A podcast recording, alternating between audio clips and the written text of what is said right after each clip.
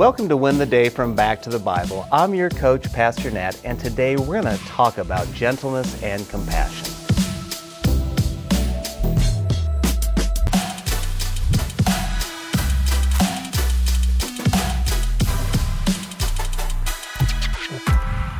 I remember being asked, Would you act differently if Jesus was standing next to you? Isn't that an intriguing question? Now, I, I, think we would all say, yes, of course. If Jesus was walking with me each and every day, yeah, I'd probably not yell at my kids or be rude to my wife. Now, others might say that they wouldn't look at pornography or have that additional drink. But here's what's really disturbing it's that the Holy Spirit, our helper and God, is actually living inside of us and yet we still sin. But the good news? The good news is we don't have to. We can live intentionally and with positive expectancy. This is what Paul would say about this in Philippians chapter 4 verse 5. Let everyone see that you are considerate in all you do. Remember, the Lord is coming soon. I love reading the Apostle Paul. Paul is theological and practical. Now, this letter is rich with encouragement and exhortation. In verse 4, Paul says, Always be full of joy. And then he follows by saying, Let everyone see your considerate spirit. Now, in a previous episode, we said, Let your light shine. In other words, let people see Christ in you. Let people see the difference that Christ is making today. Now, here, the word that Paul uses for considerate, it's a rich and a deep word. When you study it, you realize it can't just be translated easily into one word. In fact, one commentator said that it means sweet reasonableness, generosity, goodwill, friendliness, charity toward the fault of others, mercy toward the failures of others, big heartedness, forbearance, and gentleness are some of the attempts to capture its rich meaning.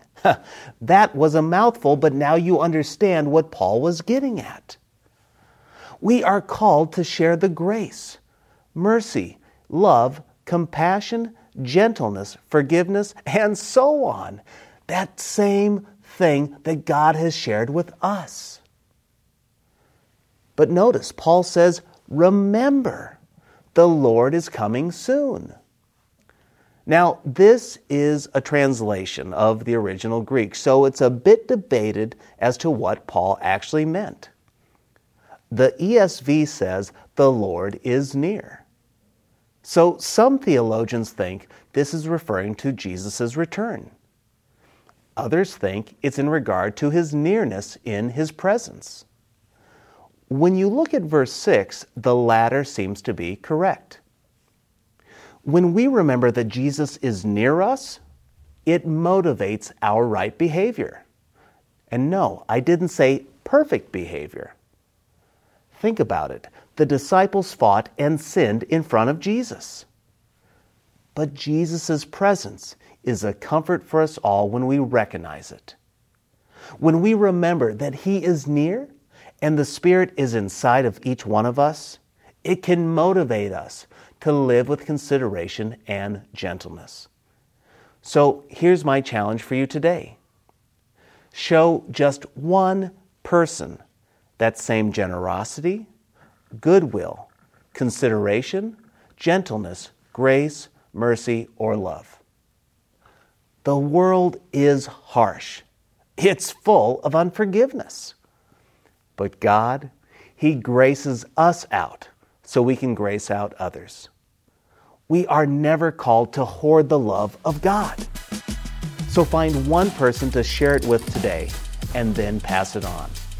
And let's go one step further. Share it in the comments below what you're going to do or what you did. I am excited to hear your stories as you go win the day. Hey, I hope you enjoyed the message today. If you'd like to go even deeper, join us in Go Tandem. Go Tandem is our spiritual fitness app to help you move closer to Jesus each and every day. So download Go Tandem on your mobile device. Oh, and by the way, this service we offer is at no cost to the user or even to the churches who benefit, but it does come at a real cost.